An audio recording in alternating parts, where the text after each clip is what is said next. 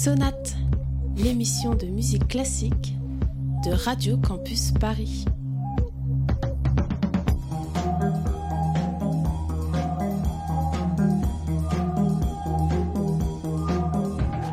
Bonjour à toutes et à tous et bienvenue dans Sonate. Depuis la rentrée, nous essayons deux dimanches par mois de découvrir ensemble la musique classique sur Radio Campus Paris. Notre émission ne dérogera pas à la règle et aujourd'hui nous partons donc en voyage très loin d'ici. Bonjour Manon.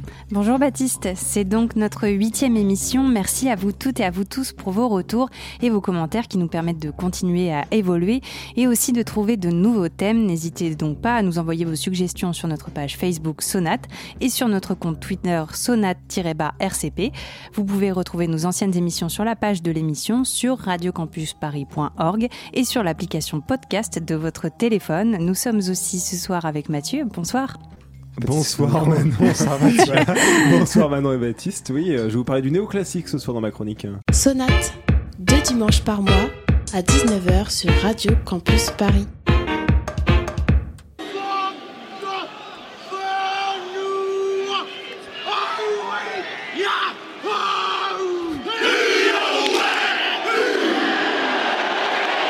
À découvrir, un phénomène politique de ces derniers mois en Nouvelle-Zélande. Elle s'appelle Jacinda euh, Ardern et elle est devenue Premier ministre à l'issue d'une campagne absolument incroyable. Elle vient d'annoncer, par ailleurs, autre choc, qu'elle est enceinte et qu'elle va prendre son congé maternité tout à fait normalement. Bah voilà, quand le bébé arrivera en juin, Jacinda Ardern se mettra en retrait des affaires pendant six semaines. Elle passe... Nous partons à un peu plus de 19 000 km de la France à 21 heures de vol en Nouvelle-Zélande. Si le pays est en ce moment dans l'actualité dans notre pays suite au vent de fraîcheur apporté par sa première ministre, nous allons aujourd'hui nous intéresser à l'histoire et à l'actualité de sa musique. Le 6 février, ce sera la fête nationale néo-zélandaise, célébrée depuis 1840. Elle commémore le jour où les chefs maoris et les Anglais ont signé sur place le traité de Waitangi qui reconnaît la souveraineté de la Nouvelle-Zélande et donc la colonisation britannique. Mais c'est aussi le jour où les Maoris ont pu commencer à jouir des mêmes droits que ceux accordés aux Britanniques et ont pu conserver leurs terres. Le peuple maori s'est installé sur l'archipel au XIIIe siècle, avant qu'un navigateur néerlandais, Abel Tasman, n'en découvre les côtes en 1642, puis qu'un siècle plus tard, en 1769, James Cook en fasse une colonie britannique. La Nouvelle-Zélande, ou Aotearoa, pays du long nuage blanc selon les Maoris, est un pays indépendant du Royaume-Uni depuis 1907. Nous allons donc nous pencher sur différents compositeurs, compositrices et différentes œuvres quelque peu méconnues en Europe.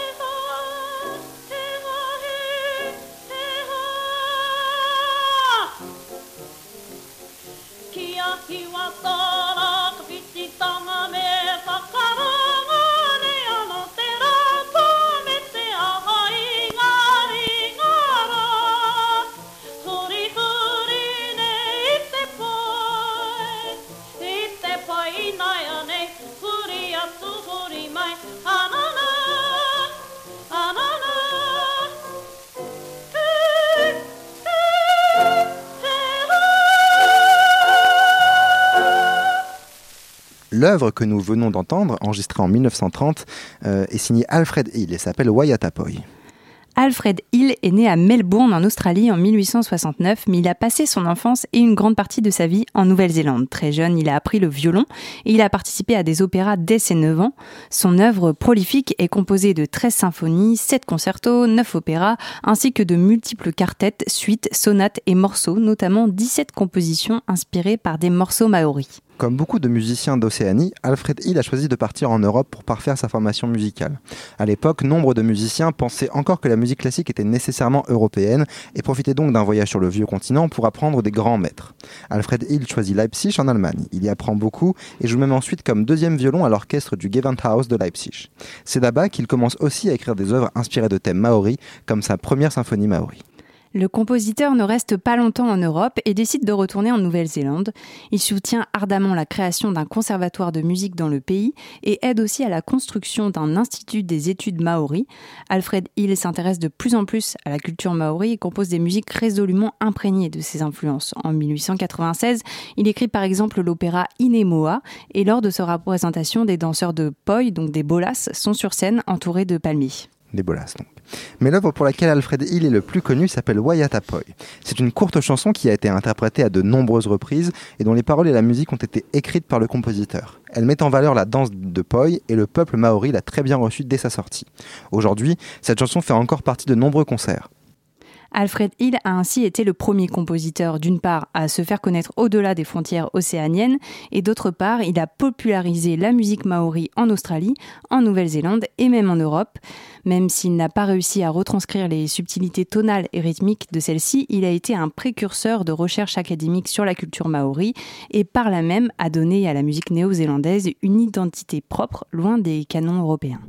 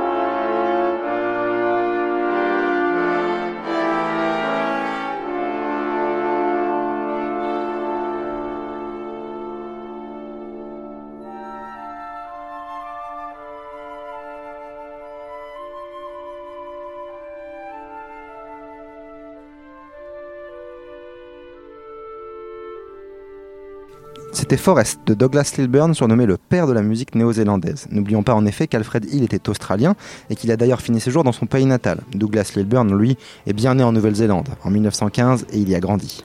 En 1937, il part lui aussi en Europe, direction Londres et le Royal College of Music. Là-bas, il étudie la composition sous la direction de Ralph Vaughan Williams, dont on a parlé euh, dans notre émission sur l'Angleterre, et on verra que le compositeur anglais a réellement influencé le travail de Douglas Lilburn, du moins au début.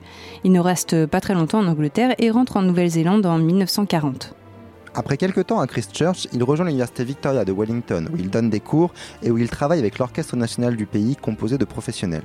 À cette époque, il s'inspire de l'environnement néo-zélandais pour composer et cherche à la capturer au mieux pour créer un style purement national, indépendant des influences européennes. C'est ce que certains appelleront plus tard la période nationaliste de Lilburn. Il déclare d'ailleurs à ce propos en 1946 Je veux plaider auprès de vous la nécessité d'avoir notre propre musique, une tradition vivante de musique créée dans ce pays, une musique qui satisfait ceux qui ne le sont pas par la musique des autres nations. On voit bien ici que Ralph Vaughan Williams a eu une importance majeure dans cette première période musicale de Douglas Lilburn, lui qui cherchait aussi à capter une musique anglaise inspirée du populaire, des traditions, de l'environnement anglais. Mais cette période nationaliste ne va pas durer longtemps chez Lilburn et dans les années 50, le sérialisme va commencer à l'intéresser. Loin d'être imperméable à tout ce qui se fait ailleurs dans le monde, Douglas Lilburn va surtout opérer un changement radical dans les années 60 après sa découverte de la musique électronique à Toronto, qui lui permet de récupérer directement les sons de la nature pour les intégrer à ses compositions. En 1966, il fait ainsi installer des studios électro à l'Université Victoria, les premiers d'Océanie. Et jusqu'à la fin de sa vie, il consacre son travail à la musique électroacoustique et arrête complètement la musique classique traditionnelle. Malgré ce revirement complet, Douglas Lilburn a été, jusqu'à aujourd'hui, le plus grand compositeur néo-zélandais, lui qui a écrit les premiers travaux symphoniques du pays. Car ce n'est pas seulement son héritage musical qui a marqué le pays, mais aussi bien l'influence qu'il a eue sur plusieurs générations de compositeurs et compositrices, et les avancées institutionnelles qu'il a permises au milieu musical néo-zélandais. En 1967, il a créé les éditions de musique Waye Teata, qui sont encore aujourd'hui les plus grandes éditrices de composition du pays. Presque 20 ans plus tard, il a fondé la Lilburn Trust qui donne des subventions, des prix et offre un espace de recherche aux musiciens. Mais surtout, Douglas Lilburn a prouvé que l'on pouvait faire carrière en Nouvelle-Zélande sans pour autant suivre toutes les tendances mondiales.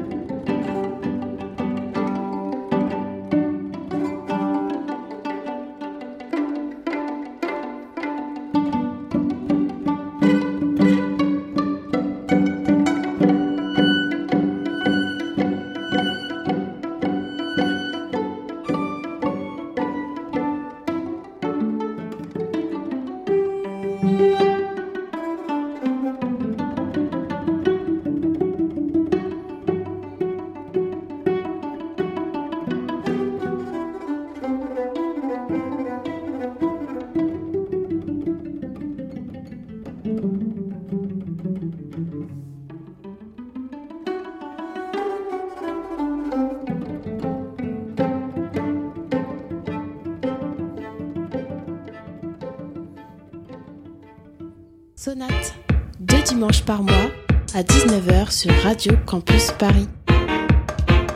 C'était un extrait de Pulse de Jack Body. Jack Body est né dans une petite ville du nord de la Nouvelle-Zélande en 1944. Durant son enfance et ses études, il s'est consacré entièrement à la musique, a appris l'orgue, le piano et la composition.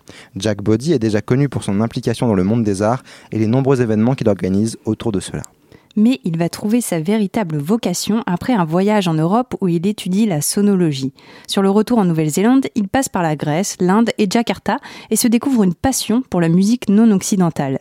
Il ne reste pas longtemps en Nouvelle-Zélande avant de repartir à Bali où il enseigne la musique occidentale mais où surtout il apprend la musique locale et en fait des enregistrements. Sa particularité est justement celle-ci. Jack Body, dans une perspective documentaire, cherche d'abord à apprendre et à récolter toutes les traditions musicales des pays dans lesquels il voyage.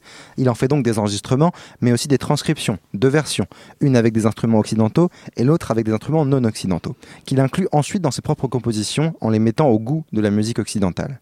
Il dit d'ailleurs à ce propos je suis fasciné par le processus de transcription. Cela montre le décalage induit par la prise de notes, par ma perception du son originel et par les techniques utilisées pour recréer la musique et toutes les imperfections qui viennent avec. Jack Body s'installe ensuite en Nouvelle-Zélande et prend le poste de professeur de composition à l'Université Victoria après Douglas Lilburn. Il continue à beaucoup voyager, particulièrement en Asie du Sud-Est, et à réaliser des enregistrements et des transcriptions pour ses propres compositions. Le plus difficile étant bien sûr de rendre ça jouable pour des musiciens occidentaux Jack Body a ainsi donné tout son sens à la réunion des cultures en musique et c'est assez évident sur l'album Pulse sorti en 1995. On y trouve des transcriptions de musique de, peuples Baining de Papouasie-Nouvelle-Guinée avec des fragments de symphonies de Beethoven, Stravinsky ou Berlioz. Le compositeur néo-zélandais a ainsi permis aux néo-zélandais eux-mêmes de connaître des musiques non occidentales. Mais plus que ça, grâce aux nombreux événements qu'il a organisés dans sa vie, il a fait connaître la musique de son pays à travers le monde.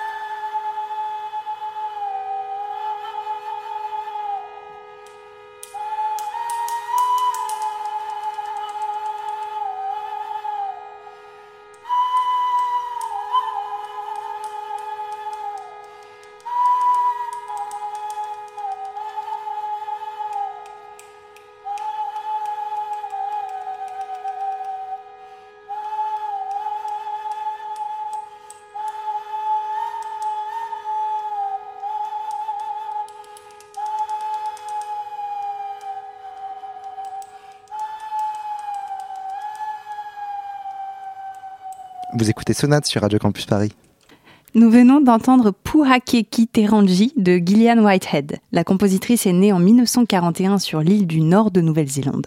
Après ses études dans son pays natal, Gillian Whitehead rejoint l'université de Sydney où elle apprend la composition sous la direction de Peter Schulthorpe, le plus connu et renommé des compositeurs australiens. Gillian Whitehead ne déroge pas à la règle et part en Europe aussi pour continuer à étudier, toujours avec Peter Schulthorpe. C'est là-bas qu'elle commence ensuite seule sa carrière de compositrice, écrivant son premier opéra Tristan et en 1975. Elle revient au début des années 80 en Australie, au Conservatoire de musique de Sydney, avant de prendre une retraite anticipée pour voyager entre Australie et Nouvelle-Zélande. Gillian Whitehead a considérablement évolué durant toute sa carrière et son style a connu de grandes modifications. Lorsqu'elle a commencé, un critique avait fait référence à elle en la décrivant comme une étudiante maori dont la musique était remplie d'influences polynésiennes. À l'époque, Gillian Whitehead n'a pas du tout apprécié cette description. À ses débuts, sa musique était surtout moderniste, puis depuis quelques années, elle assume complètement son héritage maori qui provient de son arrière-grand-mère je pense que c'est très important et c'est peut-être quelque chose avec lequel j'ai eu du mal pendant très longtemps, car j'ai été élevé loin des traditions maoris. Et nombre de ses œuvres s'en ressentent, comme Puake Kiteranji, qui veut dire jaillissant vers le ciel, que nous avons entendu tout à l'heure. Aujourd'hui, la compositrice reconnaît que c'est ce mélange de cultures, à la fois maori et paeka, qui veut dire en fait néo-zélandaise, qui l'a inspirée durant toute sa carrière.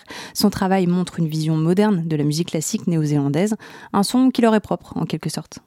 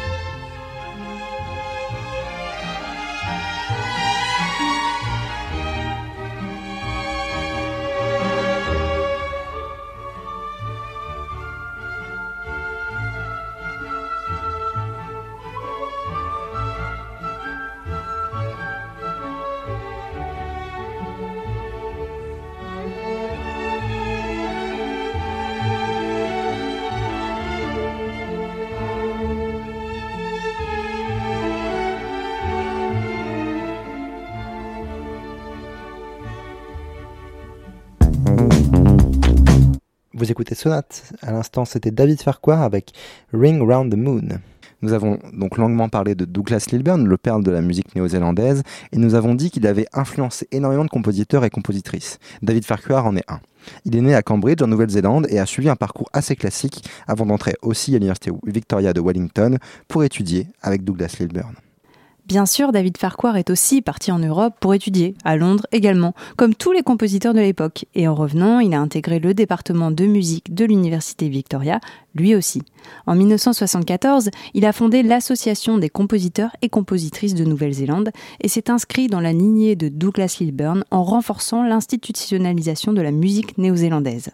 David Farquhar déclarait que la musique devait divertir, et à ce titre, il composait avec beaucoup d'originalité et de fraîcheur. C'est ce que disait de lui son collègue Jack Body. Il a composé de nombreuses œuvres aussi, a collaboré étroitement avec le groupe de théâtre Les Acteurs de Nouvelle-Zélande, mais a aussi écrit beaucoup de chansons pour les enfants. Il est aujourd'hui reconnu comme l'un des compositeurs les plus importants du pays.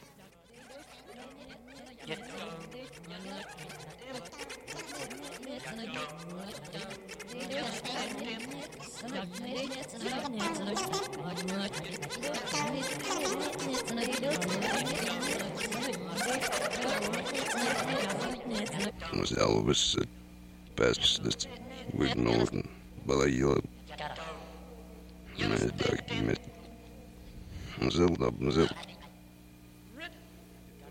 Dan ona di her vigila giriyor menesini. Vigila menesini ona da. Menesini ona da.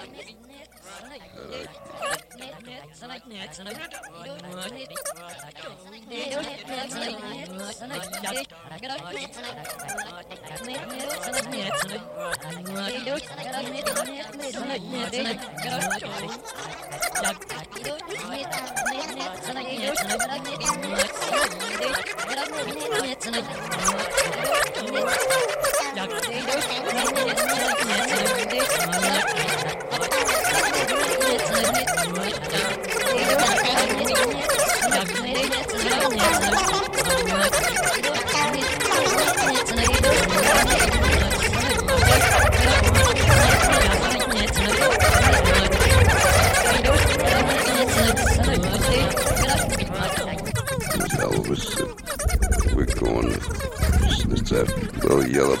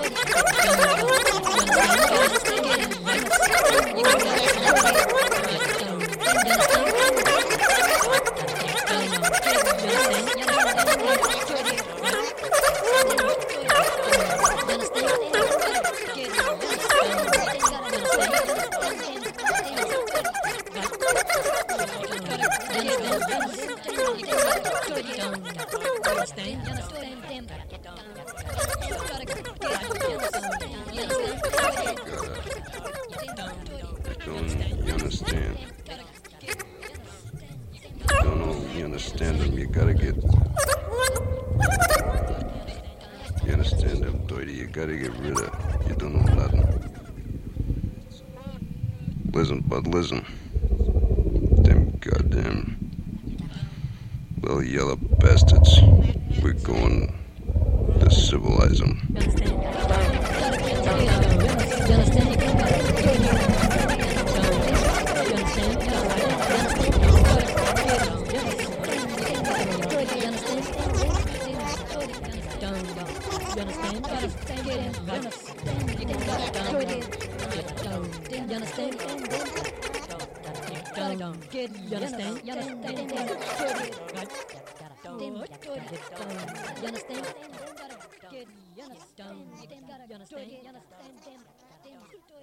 Voilà, c'est donc Igudu de John Cousins sur Radio Campus Paris. Si Douglas Lilburn a engendré des talents comme David Farquhar, assez traditionnel dans ses compositions, il a aussi inspiré des musiciens différents comme John Cousins. On l'a dit, Douglas Lilburn, après avoir découvert la musique électronique, y a consacré le reste de sa vie. Et c'est cette partie de carrière qui a intéressé John Cousins. Il a pourtant eu une formation classique à l'université de Canterbury sur l'île sud de Nouvelle-Zélande, de laquelle il a été diplômé en 1965. Après, il a découvert le travail électroacoustique de Douglas Lilburn et y a puisé l'inspiration pour ses compositions. Il a dit à son propos que Sans lui, nous aurions tous dénié les merveilles de ce merveilleux médium pour composer. Le travail de John Cousins, assez conventionnel au début, se porte maintenant sur des expériences, son histoire personnelle. Il réalise aussi de nombreux projets multimédia. Finalement, Douglas Lilburn a ouvert le champ de la musique classique, mais également de la musique électronique, toutes deux intimement liées. Mathieu, toi, si tu nous parles de musiciens qui ont ouvert le champ de la musique classique à de nouveaux horizons, c'est Classic Pop. Classique pop. Oui, tout à fait, Baptiste. Et pour commencer, revenons sur ma précédente chronique. Le mois dernier, on pourrait même dire l'an dernier, je vous parlais de Brian Eno, l'inventeur de la musique ambiante, héritière du minimalisme de Philip Glass ou de Steve Reich. Brian Eno a collaboré récemment avec le jeune pianiste spécialiste de l'improvisation Tom Rogerson pour un formidable album nommé Fighting Shore, sorti début décembre, auquel j'aurais pu consacrer une chronique entière tant il est réussi. Mais euh, pour parler ra rapidement de l'album, euh, Tom Rogerson, pour euh, expliquer un peu ce qu'il fait, il improvise au piano évidemment, comme il sait le, faire, euh, dans des compositions très bien inspirées, accompagnées des bidouillages électroniques euh, chers à Brian Eno, et créant, euh, on peut dire, une communion véritablement parfaite entre le piano et les machines électroniques. Et je vous laisse écouter un morceau.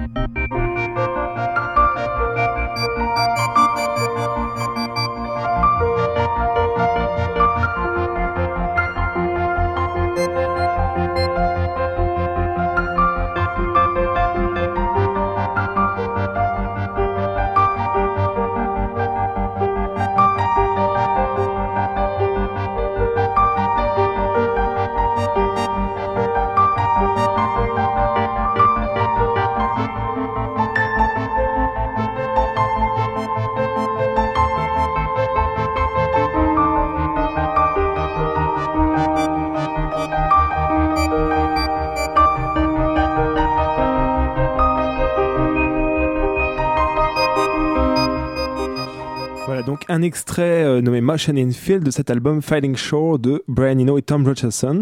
Et c'est un album qui peut s'intégrer euh, très largement euh, dans ce qu'on appelle le néoclassique, on l'appelle également le post-minimalisme, qui est un genre un petit peu mal défini, mais qui depuis maintenant une, quinzaine d'années mixe l'héritage de Chopin, Satie, Debussy, Mahler, ou encore des avant-gardes comme Xenakis, Arvo Part ou le minimalisme américain, avec l'électronique et donnant naissance à une musique délicate autant construite par les sons que par le silence. Et nombreux sont les représentants de cette tendance, venus de Berlin, des pays scandinaves, mais aussi d'un peu partout ailleurs, gardant un pied dans la musique classique et l'autre dans la musique électronique et pop. Parmi eux, un des meilleurs représentants de ce courant, même s'il dit lui-même ne pas avoir conscience d'y appartenir, le berlinois Niels Fram. Il débute très jeune le piano classique, où il devient vite un jeune prodige et même l'élève d'un des derniers disciples de Tchaïkovski. Peu emballé par les récitals de piano auxquels il préfère la musique populaire, il creuse alors son propre sillon en intégrant l'électronique et le jazz, il très influencé par Kev Jarrett notamment, dans sa musique, qu'il joue autant sur des pianos classiques ou électroniques que sur des synthétiseurs. Il se fait assez vite connaître à la fin des années 2000, en héritier notamment justement de Brian Eno, et en 2015, il sort le très bon solo, enregistré à partir des sessions d'improvisation, où il déploie avec talent une recherche de mélodies sublimes.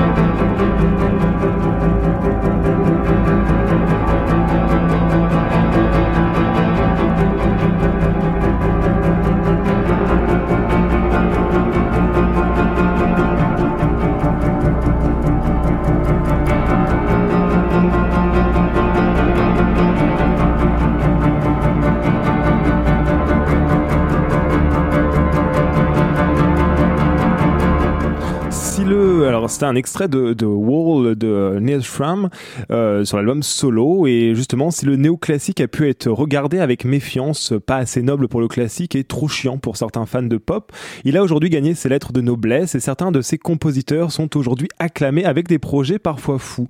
C'est le cas du germano-britannique Max Richter, créé en 2015 une œuvre de pas moins de 8 heures, qui a tout récemment justement été jouée à la Philharmonie de Paris.